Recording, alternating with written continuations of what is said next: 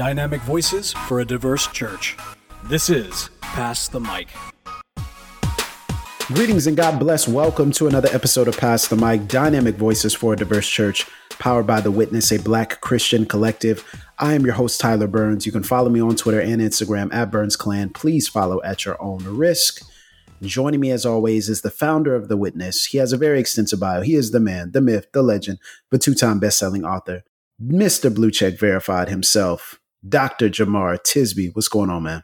Uh, not gonna lie, brother, it feels a little bit like deja vu. Like what we're about to talk about, we may be covered in 2015, 2016, 2017, 18, 19, 20, 21, 22, and now in 2023 as well.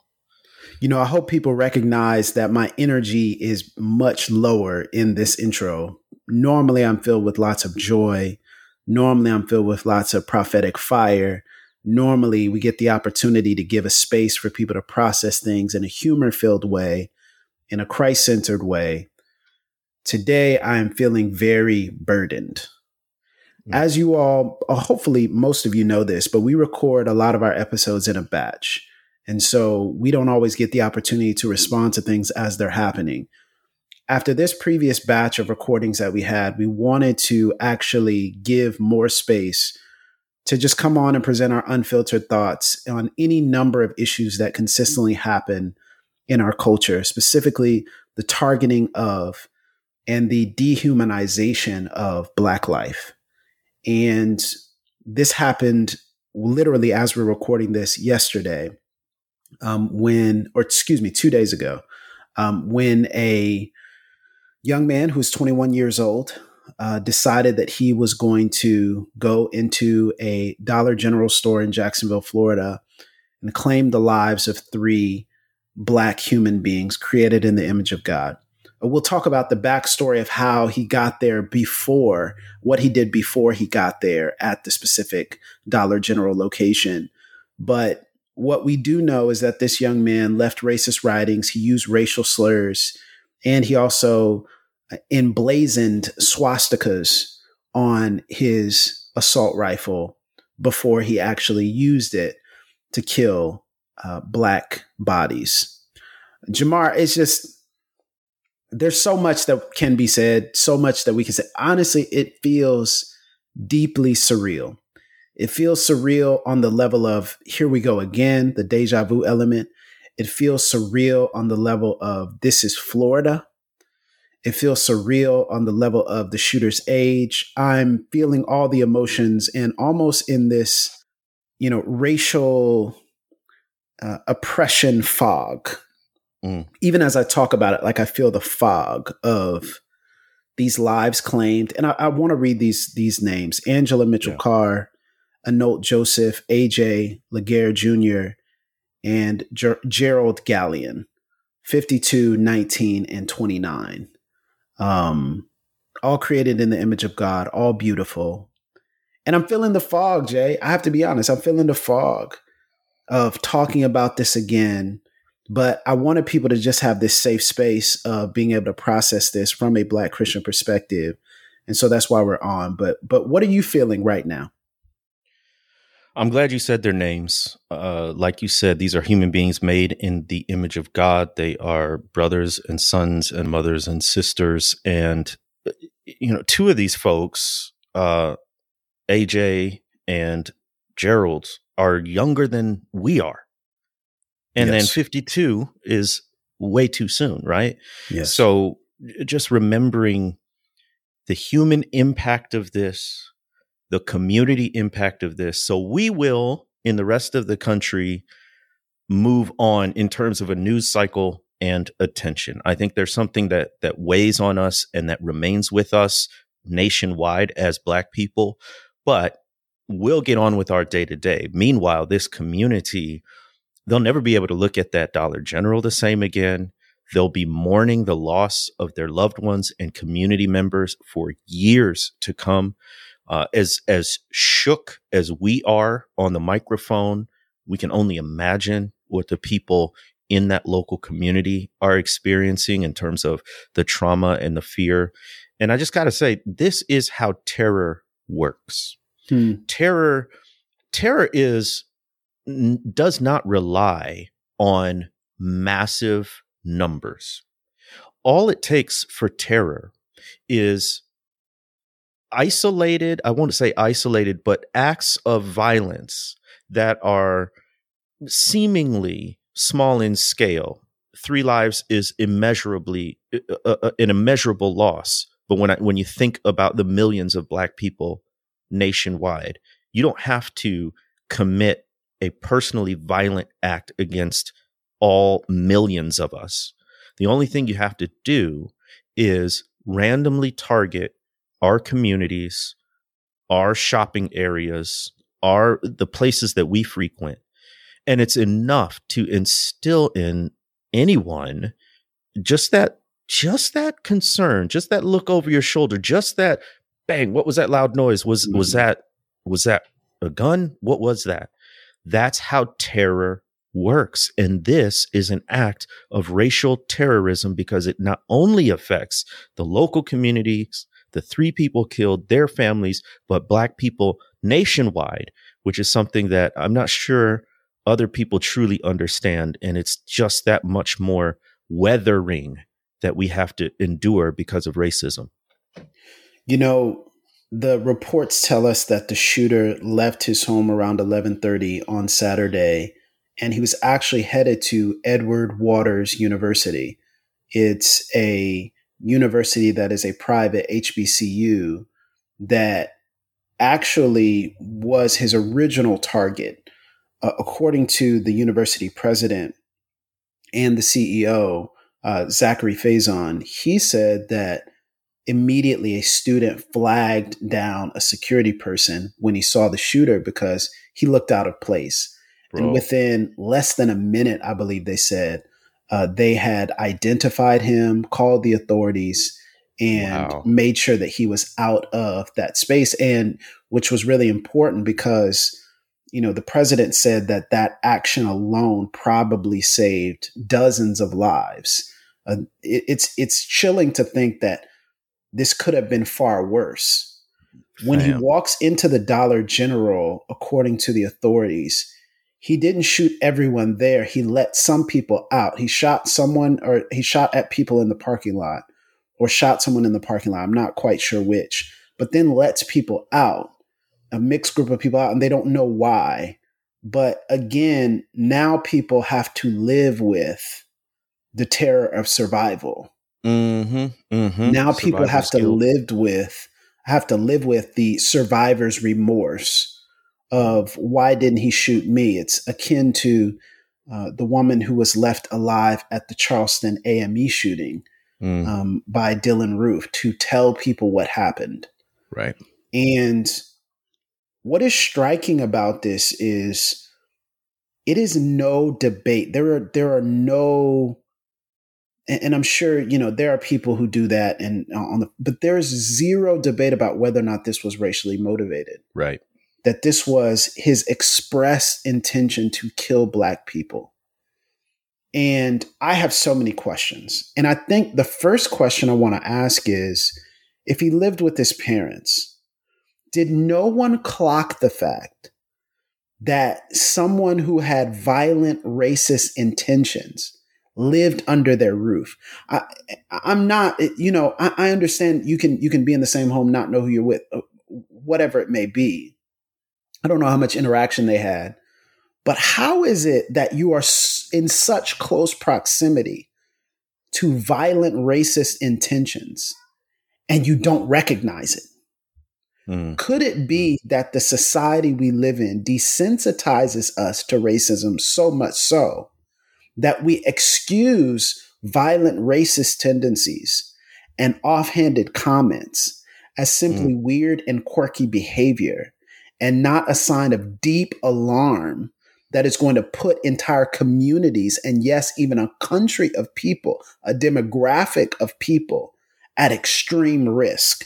Could it be that we have minimized racism so much in our world, and especially in the American South, that we don't even clock when someone has violent racist intentions?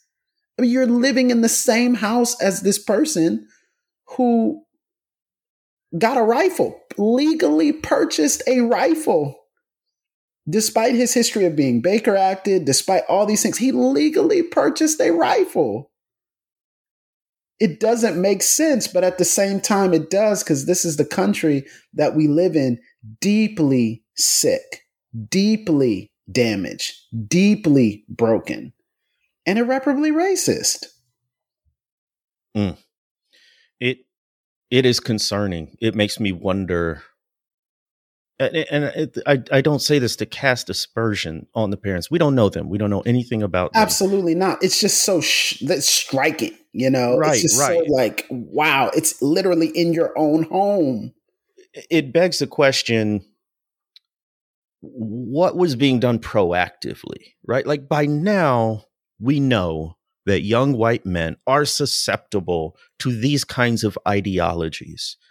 I think it is incumbent in white families to sit down with everyone, but especially their young white men, and talk about racial ideologies, about suicide and depression, which are yes. affecting young white men at astronomical rates.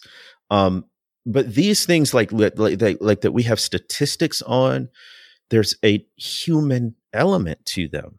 And and I don't know if this could have been prevented by having a talk or whatever, but it does bring up the question what are we as society what are we as communities doing proactively not reactively to address racial ideologies that seem to have a strange hold on not all but many a concerning number of young white men that's something that we have to deal with the other thing that ha- that that really stands out here um, is like you said, we know precisely the motivation.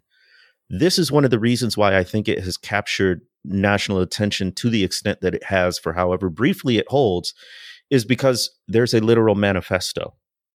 And that manifesto is mm. full of racist, white supremacist ideas and violence and all of these things. So it's one of those I wish it was more rare, but it's one of those cases where we know the motivation. Can you imagine if if if there hadn't been that manifesto?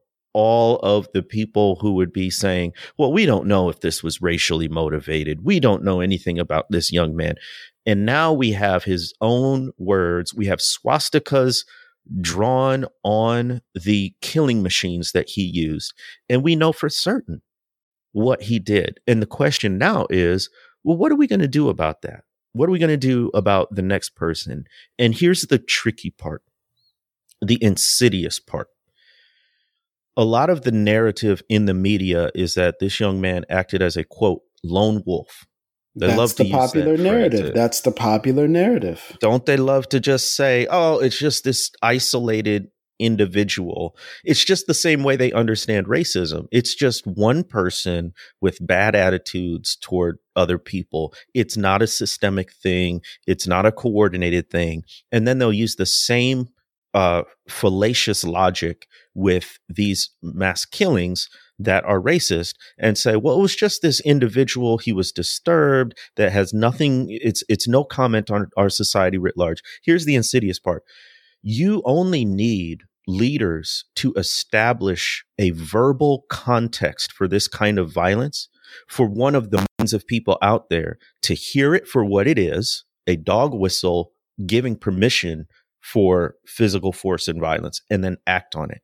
But then they have plausible deniability because they can say, oh, well, I never told this individual or told anyone to go out and kill people. That's, you can't accuse me of that. And yet with your policies, with your rhetoric, with your uh, uh mm-hmm. uh, shutting down uh, of of AP African American Studies, demonizing critical race theory, uh, calling everything woke. All of that creates this this context, or what I what I like to say, a permission structure for these so-called lone wolves who act singly, but they're doing it within a context of an entire community that is approving this racist ideology and granting some form of allowance for it uh, just by their rhetoric and, and their actions elsewhere. Yeah. Well, the governor of Florida, he had a press conference at a vigil and received a showering of boos from black people around. Some I hope polite. he wasn't surprised. Some were polite and talked to him, and you know they honored the office. Others were, as we do, acknowledging the level to which his policies and specifically the way in which he has structured his tenure as governor that led to a direct line. And this is something I've said publicly, and I'll restate it here. The logical conclusion of erasing Black history is the violence against Black bodies. It is a logical conclusion that as you erase, number one, not just the necessity of teaching our history, but as you erase the horrors that happen to us, you will then dehumanize Black life to the extent and to the point to where it's totally fine to do whatever it is that you feel like you need to do. And and and in many ways, what I found is most people do not realize how akin that rhetoric is and how akin these types of decisions are to what we have seen as the most reprehensible forms of racism, quote unquote, in white hoods and in burning crosses. The logic that undergirded those actions is a lot of the similar logic that undergirds the decisions we have to erase Black history from curriculums. Mm-hmm, it's similar mm-hmm. logic. It it ties together, and there's also overlap in terms of our churches, in terms of our theology, and in terms of our Christian teaching. And so when we think about the governor making this trip, obviously he has to do that because he's the governor, but the boldness and the audacity to mm-hmm. stand amongst black people and say, we're not going to let them do this. What do you mean we're not going to let them do this? who is we? Mm-hmm. Mm-hmm. Who, who is we? Because you haven't been with us you stood up and said, no, it's it's well, we're saying, you know, this is what we're saying about slavery.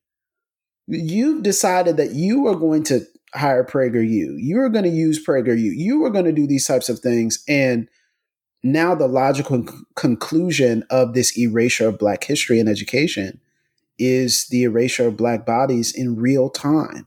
This is what dehumanization does. It leads itself into domestic terror and violence. Lord of mercy. So I think we can even t- uh, uh, take it a step further because as I mentioned with the permission structure, it's it's the pernicious power of a narrative, hmm. of an evil narrative. And so there is the suppression of knowledge that they're that they're doing by, you know, making it harder and harder to learn Black history, African American studies, all of those things.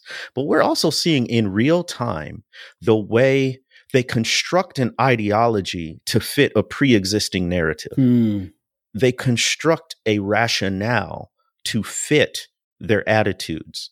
So I think what's really at a, at a foundational level, what, what's being done is you have leaders on the far right who are scapegoating Black people in every way possible and fear mongering around Black people, as they have done for centuries, and then coming up with ideas, rationales, ways of thinking to justify the demonization of an entire people group.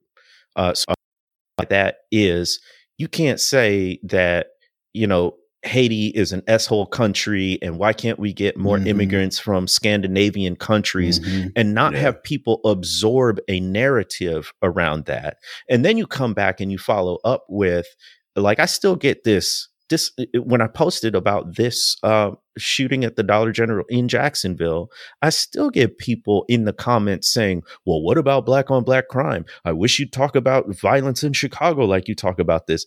You come up with pseudo data, pseudo science, pseudo facts to back up your already uh, negative ideas about Black mm, people. Yeah. And we're watching it happen in real time as politicians and leaders and, and other folks are are talking about black people in certain ways and then coming up with ways to justify that which is it, another effect of suppressing information, accurate information about Black people, is that these myths uh, can thrive in that ignorance.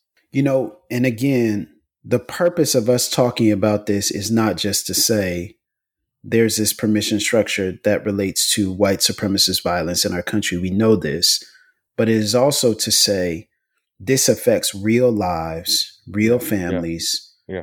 real generational lines. There's a CNN article where one of the young victims, uh, Jerrald Gallion, one of his relatives, Sabrina Rozier, said the grieving family doesn't know how to tell his four year old daughter he's never coming home. Like they don't know how to tell her. And she says this quote, it's hurtful. I thought racism was behind us, and evidently it's not. Mm.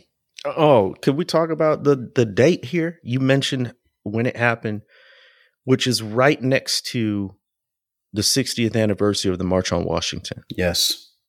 Which, as we're recording it, is today. And a lot of people made note that we wish, we hoped that we had come farther, but we're still talking about racist, white supremacist, anti black violence and terrorism more than half a century later. And that's haunting. It's absolutely haunting. One of the things I wrote, I wrote uh, an article on my Substack. I said, um, What if the I Had a Dream speech had a different title? Mm-hmm. And one of the things yeah. I said in that article was the problem we've made with focusing on the dream is that we rip it out of a chronological context, meaning we can either say the dream has already been achieved and it happened sometime in the past, like with the Civil Rights Act or the Voting Rights Act or whatever you want to say, or we can say the dream will happen, quote, one day a day mm. that 60 years later still has not still come. Hasn't come. Yeah. And, and, so then we find ourselves um, again and again and again fighting some of the same battles with seemingly no progress at all. And I make the argument well, maybe we should focus on that phrase, the fierce urgency of now, and say, the time is long past for us to do something about this. Let's put the emphasis on action uh, it's a, just a rhetorical shift, yeah. but that is that's where we need to be right now. So, like, I don't know. Uh, my my question to you is: if you were at that uh, vigil where DeSantis showed up, what would have been your response if you were there in person?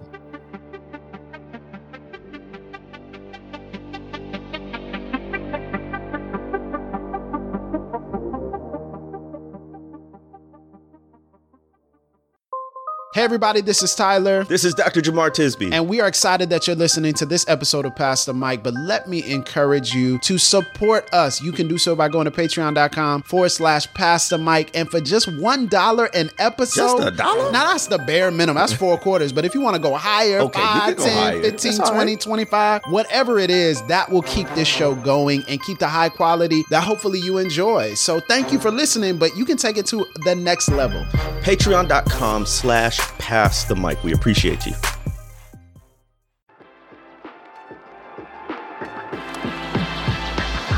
Hey, everybody, this is Tyler Burns with Pass the Mic, inviting you to join us for the Active Witness Challenge. You know, here at The Witness, we love symbols, and the 1965 March on Selma was an activation of Christians who loved Jesus and also loved justice. They walked 54 miles for change, for civil rights, for truth and for freedom. And we want to invite people all across the country to join us for an entire month, the month of September, as we walk, jog, run, swim, or cycle 54 miles wherever we are. Now, this serves two purposes. The obvious purpose, of course, is we are activating our faith for justice, but we are also raising money together for the crucial programs here at The Witness. If you've enjoyed our podcast, our events, all the things that we offer here to encourage encourage black Christians to be free in soul and in body, we want you to join us. You can go to thewitnessfoundation.co forward slash AWC. And here's the awesome thing you can join teams or even create your own team and encourage people together.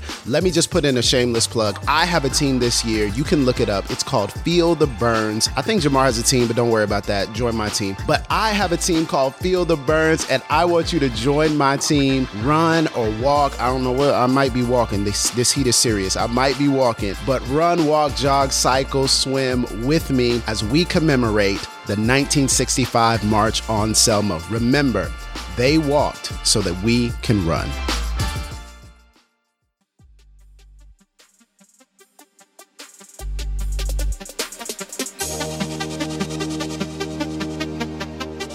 I don't know. Uh, my my question to you is: if you were at that uh, vigil where DeSantis showed up, what would have been your response if you were there in person? Well, I mean, I think, I think uh, a peaceful show of um, resistance would have been called for. Um, I think I would have probably wanted to organize the people there to turn their backs to him while he while he spoke. Um, but I would also want to talk to the governor face to face and really get a sense of and this has been really my question is this a gambit for power or do you actually believe this? Wow. You know are you are you facilitating these things because it's the quickest way to become a star in the republican party? Or are you facilitating these things to entrench your power in the state because it's an increasing uh, number of people who will move from out of the state and be, become transplants of Florida and support these policies, whether it's anti-vax or whatever it may be, COVID conspiracies, white, you know, white supremacist rhetoric, um, you know, white grievance, whatever it may be. Is that the goal? Um, but I think also, man, I think it's just a reminder to everyone in power that 60 years later, the the price continues to go up. You know how that that mm. famous mm. Fat Joe phrase, you know, uh, yesterday's price is not you know today's today's price is different, right? Like yesterday's yeah, yeah, price yeah. is not today's price. Yep. It's that it's that concept and that idea. The more we delay inevitable repentance, the more we delay a true reckoning with race in this country, the more we hide it from our children, the mm. more we remove mm. it from our monuments, the price, oh. the interest rises. And oh, the man. price will continue to rise to the place to where we will have to pay one way or another for what we have avoided. My Lord. Which one of the most insidious reasons why we have to really challenge those who are in theological power positions and Christian church power positions, pastors and bishops, etc., um, in our churches to clearly address this. Because what people are doing is we are we are we are really um, desensitizing and anesthetizing people away from the inevitable cost. And the longer you wait, the bill will come due at some point. It's just getting higher and higher and higher for every instance of racial and racist entrenchment that we choose to double down on. And I hope the governor recognizes and everyone recognizes that if there is any good faith left in him in order to actually address this, if he truly is just simply misguided with intentions of doing what he feels is right, you will have this conversation. You will be at these vigils more and more often as you institute policies that, mind you, not just simply allow for the erasure of Black history, but also, which is the double narrative of things, which is the force multiplier, so to speak, is you are allowing people to carry weapons. Come on, with come on, permit. Come on, you, you don't need it anymore. So it's like, well, well, fam, like if if if you're making weaponry accessible and you're giving them the logical radicalization to use it against people, That's violence will ensue. That's and all the peaceful demonstrations that we have and all of our desire and good natured intentions to live in peace and harmony will not overcome what is the low hum of racial entrenchment and you know racist rhetoric in this country that continues to persist and y'all we haven't even hit 2024 yet lot of mercy you already see you already see what's happening with these election. candidates they're talking about white supremacy and the KKK and let me tell you something. Vivek Ramaswamy and and and I don't even want to say his name much because we already given him too much airtime. Is out there saying the NRA was critical to Black civil rights and Black freedom, the National Rifle Association, and he's out there trumpeting that like like it's fact just because he says it loud. And that's just one candidate, right? And you just named it perfectly. You gave the perfect example of how uh, these leaders are creating a permission structure because here's DeSantis and his administration making guns accessible and now you don't even need a permit to conceal carry it and so it's like it's like it's like a, a, a an adult uh, leaving out a whole bowl of candy at Halloween with no one monitoring it, mm-hmm. and then the kid grabs handsfuls and handsfuls and just eats it, and they get sick, and and the person's like, "Well, I didn't make them eat it." but you just mm-hmm. left out there mm-hmm. for them to grab right. all these toxic things that are going to make them sick right and and and on a deadly scale so much that's what's happening and another thing about desantis. He went to edward waters university and pledged a million dollars to harden the campus. A million dollars for security. And that really uh, gets me fired up because they need the million dollars. But it would have been much better if that had come on the front end before any threat of a mass shooting that they could use to hire more faculty, more staff, more digital infrastructure for their students, facilities, whatever. All HBCUs need more funding because we're dealing with historic underfunding. But now the seven figure pledge comes to only uh, be applied to more security measures instead of which will inevitably in some cases actually end up over criminalizing the same black uh, bodies. come through. yes. Can we say that? Can we say that? Yes. And and and obviously this is personal to me because i teach at simmons college of kentucky go falcons. It's a historically black college. And had that occurred on an hbcu the terror that would have acutely affected the approximately 100 HBCUs across the country would be incalculable. Incalculable. Yeah. yeah. And it, it, it, it tragically and chillingly might only be a matter of time the way these things are going because clearly many of these leaders are not taking decisive action policy wise to prevent these kinds of things um, but but just the idea, like they come to number one, they target the places where we gather. Dollar General is is very controversial because it comes into low income communities. It mm-hmm. prices out yes. local stores and grocery stores. It doesn't have healthy food. Most everything there is processed and canned and boxed and all of that stuff. But it's in our community. So this man, this this young man knew this is where we congregate. And he also knew an HBCU, like it's literally in the name. And this is precisely when I'm sorry, I got so much to say it's it's this is precisely when HBCUs the importance of them is actually heightened because mm-hmm. it's one of mm-hmm. the few yes. places where you can freely get the kind of education that we need to confront these kind of racial terrorist attacks and these kinds of white supremacist ideologies. I'm teaching African American history. There's another course called African American Experience. We have our president who says, I want our students to come out social justice minded. Like it's embraced, celebrated, elevated at HBCUs in, in, in cases where at PWIs, predominantly white institutions, this is a battle and many administrators are fearful and they don't they're, they're firing professors like professor julie moore at taylor university professor sam joeckel at palm beach atlantic they're suppressing it at places like grove city college and hillsdale college and all of these things right and so the importance of an hbcu is only getting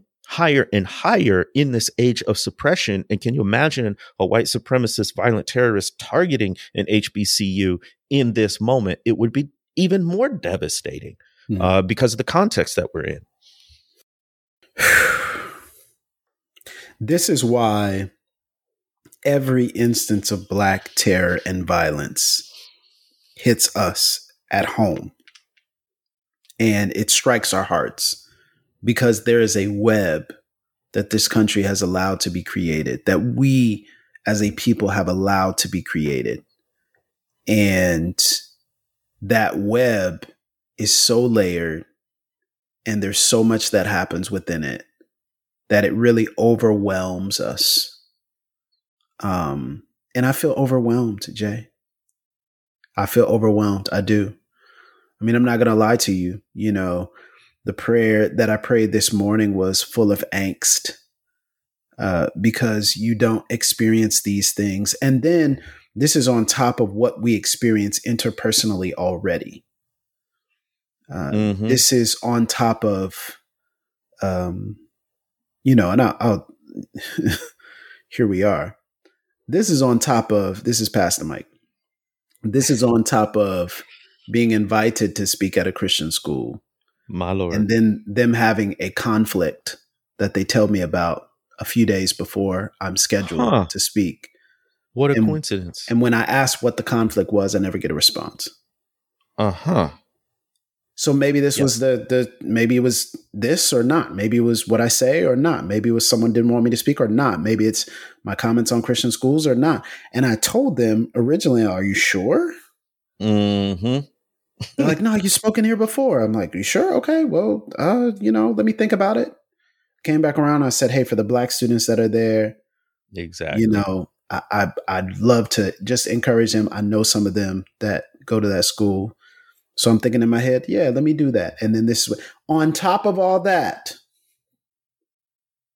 we have hate crimes. My on Lord. top of all that, we're not safe when we shop at a store that shouldn't be there in the first place, probably. on top of, on top of, on top of, it just wears us down. And so my encouragement to all of us who are black and Christian and in this space is don't deny and don't ignore what the body is saying. Mm-hmm. And don't ignore what you're feeling. And don't ignore the necessity of silence. Don't ignore the necessity of screams and, and tears and wailing. Don't ignore it. Don't ignore the necessity of anger and frustration righteous indignation for what this country continues to ignore. Don't ignore it. Don't ignore how this makes you feel. And it's hard because sometimes it happens so much that there have been incidents that I've even missed because I'm like, I just, I can't keep up. In the midst of trying yep. to survive at life, I missed two or three incidents. And then I look up and I'm like, oh, this happened, that happened. Oh, I didn't even yep. mention it. And it's overwhelming, but there is yet and still there are voices and there are communities and there are spaces where we will be able to be ourselves and we will not stop creating those spaces and sacrificing for those spaces to exist and investing in those spaces and fighting for those spaces. We will not stop. We will not stop. And that's the hope. The hope in all of this is we're not going to stop. That's it. And for Angela and for AJ and for Jerrald, their lives mattered. And their families lost precious loved ones. And we're not going to stop saying those names. And we're not going to stop pointing out this injustice. And we're not going to stop identifying and revealing the demonic principality of white supremacy and the the nefarious devilish scheme of this permission structure. We're not going to stop because we recognize that our God is a God of justice. And it didn't happen in this scenario, but justice we believe will come. We believe there will be a day where this does not exist, but not without fighting, not without an effort, not without 60 more years, not without so oh much more time, another generation of action and fierce urgency. We're always looking for okay, what's the action, right? What what what do we do in light of this? Number 1, there's no singular momentary action that's going to shift the whole thing. The reality is that profound change tends to happen with small acts committed to over time. Okay, so let's disabuse ourselves of this idea that there's going to be one march, one protest, one law, one policy that's going to change everything in a in a in a matter of moments. That's not the reality most likely. What we can do is commit to doing the right things the right way on a regular basis. So with this in particular, one very small thing and yet I think profound action we can take is talk to the young people in our lives about it.